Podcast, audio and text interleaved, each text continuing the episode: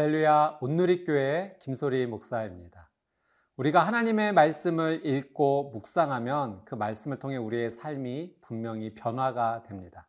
오늘 하나님 말씀 앞에 나온 여러분의 삶 가운데도 놀랍게 하나님께서 변화와 성숙의 기쁨의 은혜를 주실 것입니다.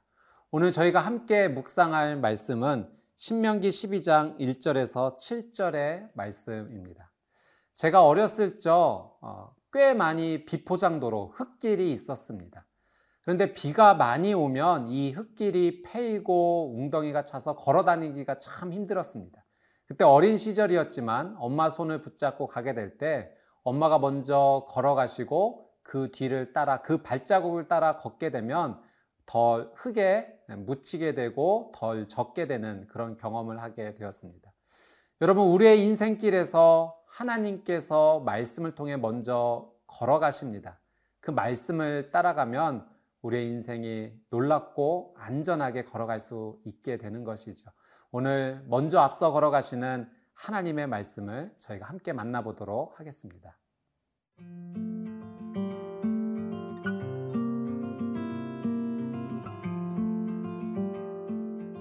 신명기 12장 1절에서 7절 말씀입니다. 내 조상의 하나님 여호와께서 내게 주셔서 차지하게 하신 땅에서 너희가 평생에 지켜 행할 규례와 법도는 이러하니라.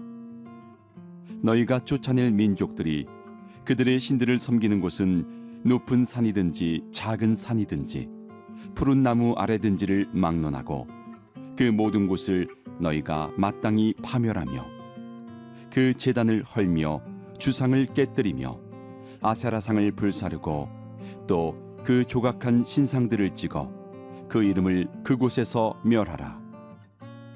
너희의 하나님 여호와께는 너희가 그처럼 행하지 말고 오직 너희의 하나님 여호와께서 자기의 이름을 두시려고 너희 모든 지파 중에서 택하신 곳인 그 계실 곳으로 찾아 나아가서 너희의 번제와 너희의 제물과 너희의 십일조와 너희 손의 거제와 너희의 서원제와 낙헌 예물과 너희 소와 양이 처음 난 것들을 너희는 그리로 가져다가 드리고 거기 곧 너희의 하나님 여호와 앞에서 먹고 너희의 하나님 여호와께서 너희의 손으로 수고한 일에 복 주심으로 말미암아 너희와 너희의 가족이 즐거워할지니라. 신명기 말씀은 모세 고별 설교입니다. 이스라엘 백성이 가나안 땅에 들어가기 직전에 모세가 이스라엘 백성들에게 하나님의 말씀을 다시 정리하여 들려준 말씀들입니다. 오늘 하나님께서 이 말씀을 통해 우리에게 어떤 말씀을 주실지 우리 2절, 3절 말씀 한번 같이 보도록 하겠습니다. 너희가 쫓아낼 민족들이 그들의 신들을 섬기는 곳은 높은 산이든지 작은 산이든지 푸른 나무 아래든지를 막론하고 그 모든 곳을 너희가 마땅히 파멸하며 그 재단을 헐며 주상을 깨뜨리며 아세라상을 불사르고 또 그 조각한 신상들을 찍어 그 이름을 그곳에서 멸하라. 모세가 오늘 말씀을 통해서 강조하는 것은 이 가나안 민족들이 섬기는 우상의 장소 그리고 우상들을 다 제거하고 파멸해야 된다라고 말하고 있습니다. 여러분, 파멸시켜라, 파멸해야 된다라는 것은 완전히 제거해야 된다, 완전히 치워야 된다라는 의미가 담겨져 있는 것이죠. 당시 사람들은 이 산에서 또 특별히 푸른 잎사귀가 많은 나무가 신성하다고 여겼습니다. 그래서 그 푸른 나무 아래에서 우상을 섬기는 장소를 마련하고 우상을 두고 섬겼던 것이죠. 하나님께서는 십계명을 통해서 우리에게 분명한 기준을 주셨습니다. 1계명, 2계명을 통해서 우상을 섬기지 말고 우상을 만들지 말라라고 분명한 그 기준을 제시해 주셨습니다.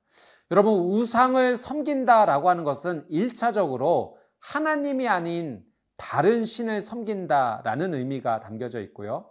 2차적으로는 하나님 대신 더 의지하는 것, 있는 것, 그것을 우상이라 말할 수 있습니다.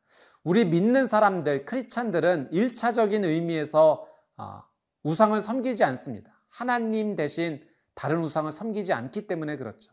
그러나 우리 믿음의 사람들이 조심해야 될 것은 2차적인 의미입니다. 하나님을 대신하여 더 의지하는 것을 우리의 마음과 삶에 두어서는 안 되는 것입니다. 여러분, 모세는 오늘 말씀을 통해서 우상의 장소와 우상을 완전히 파멸해야 된다라고 우리에게 말하고 있죠. 한번 돌이켜 봐야 됩니다. 내가 하나님 대신 더 의지하는 것이 무엇인지, 하나님 대신 더 마음을 두고 있는 것이 무엇인지 우리는 살펴봐야 되고 그것을 우리의 삶 가운데 완전히 제거해야 됩니다. 파멸한다라는 것은 여러분 결심이고 또 실천입니다. 우리의 삶 가운데 믿음의 결심과 실천이 반드시 뒤따라야 된다라고 하는 것이죠.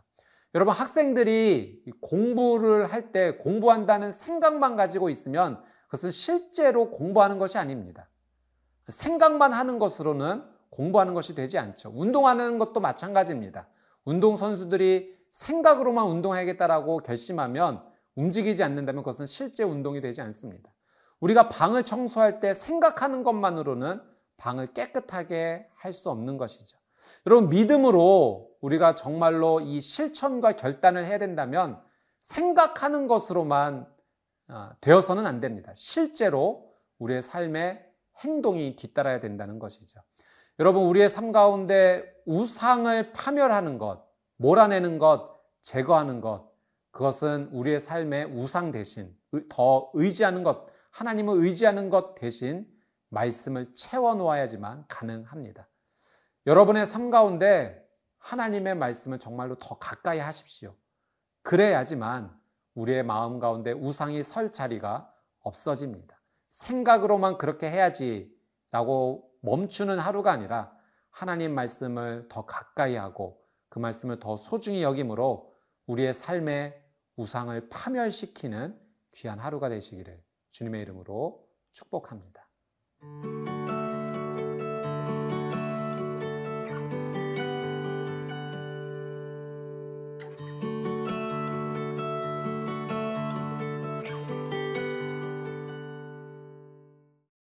5절 말씀 함께 보겠습니다.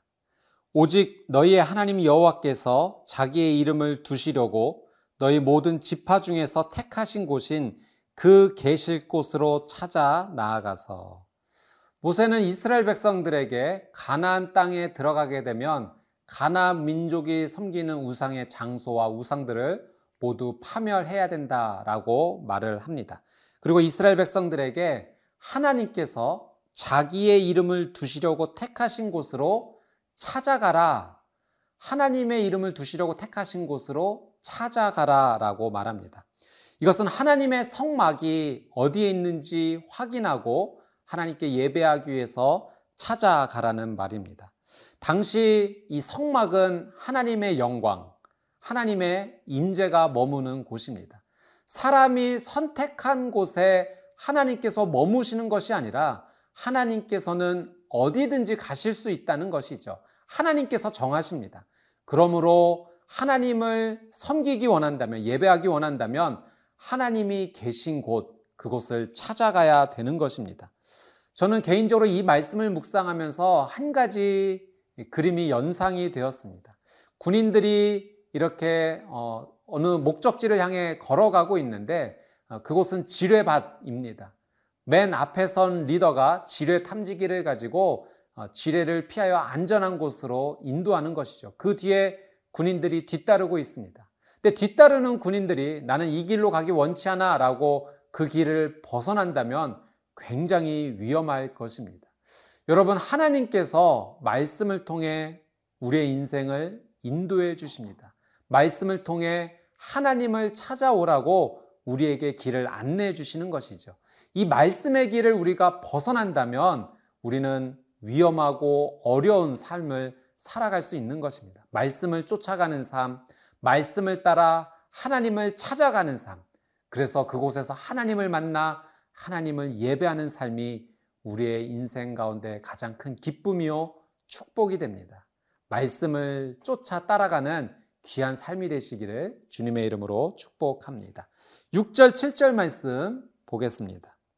너희의 번제와 너희의 제물과 너희의 11조와 너희 손의 거제와 너희의 서원제와 낙헌 예물과 너희 소와 양의 처음 난 것들을 너희는 그리로 가져다가 드리고 거기 곧 너희의 하나님 여호와 앞에서 먹고 너희의 하나님 여호와께서 너희의 손으로 수건 일에 복 주심으로 말미암아 너희와 너희의 가족이 즐거워할지니라.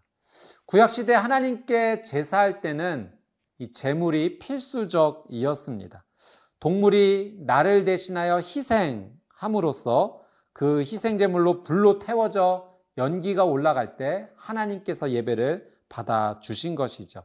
이 제물들은 당시 각 사람들의 형편에 맞게 드릴 수 있었습니다. 양과 염소로 드릴 수도 있었고 그것에 힘에 붙이면 새로 할 수도 있었고 또 그것도 힘에 붙이면 곡식으로 하나님께 제사하기도 했습니다.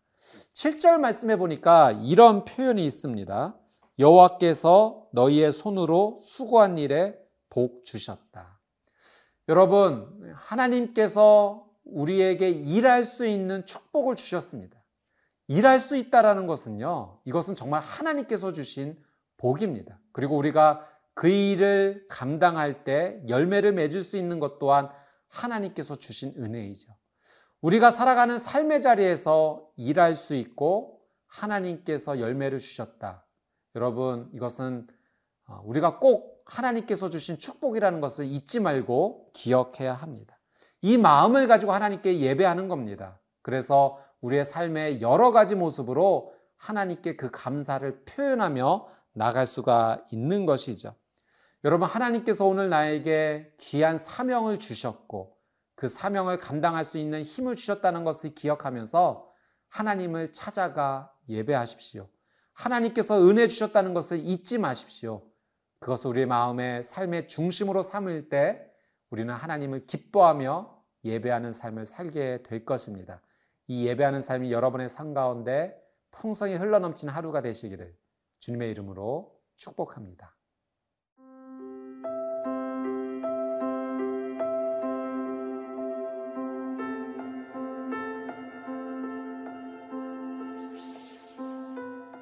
하나님을 믿는다고 말하면서 속으로는 우상을 따라갔던 나의 죄를 용서해 주십시오. 물질을 더 의지했고 세상적 가치를 더 소중히 여겼습니다. 내 안에 있는 모든 우상의 장소와 대상을 예수님의 피로 깨끗하게 제거하여 주옵시고 그 자리에 말씀을 채우며 하나님을 따라가는 삶이 되게 하여 주옵소서. 오늘 말씀을 따라 하나님을 찾아갑니다. 하나님의 임재를 소망하며 말씀의 길을 걸어갑니다. 나에게 허락하신 일에 복을 주시고 그 복을 주변 어려운 사람들과 함께 나누는 삶의 예배가 이루어지게 하여 주옵소서. 하나님을 기억합니다. 예배합니다. 감사합니다. 찬양합니다. 예수님의 이름으로 기도드립니다. 아멘.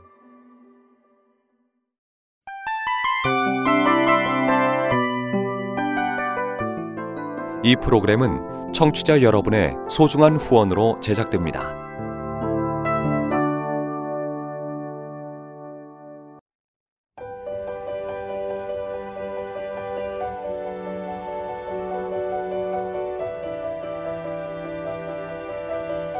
세상에는 수많은 교회들이 있지만 더 깊이 있는 말씀 강해를 찾기 위해 크기로만 교회를 선정하지 않습니다. 보다 좋은 영적 콘텐츠를 더 많이 나누기 위해 방송비를 받지 않습니다. 1년 365일 복음만 전하고 싶어서 우리는 광고를 하지 않습니다. 온누리의 복음을 땅끝까지 CGN TV와 함께 땅끝 성교사가 되주세요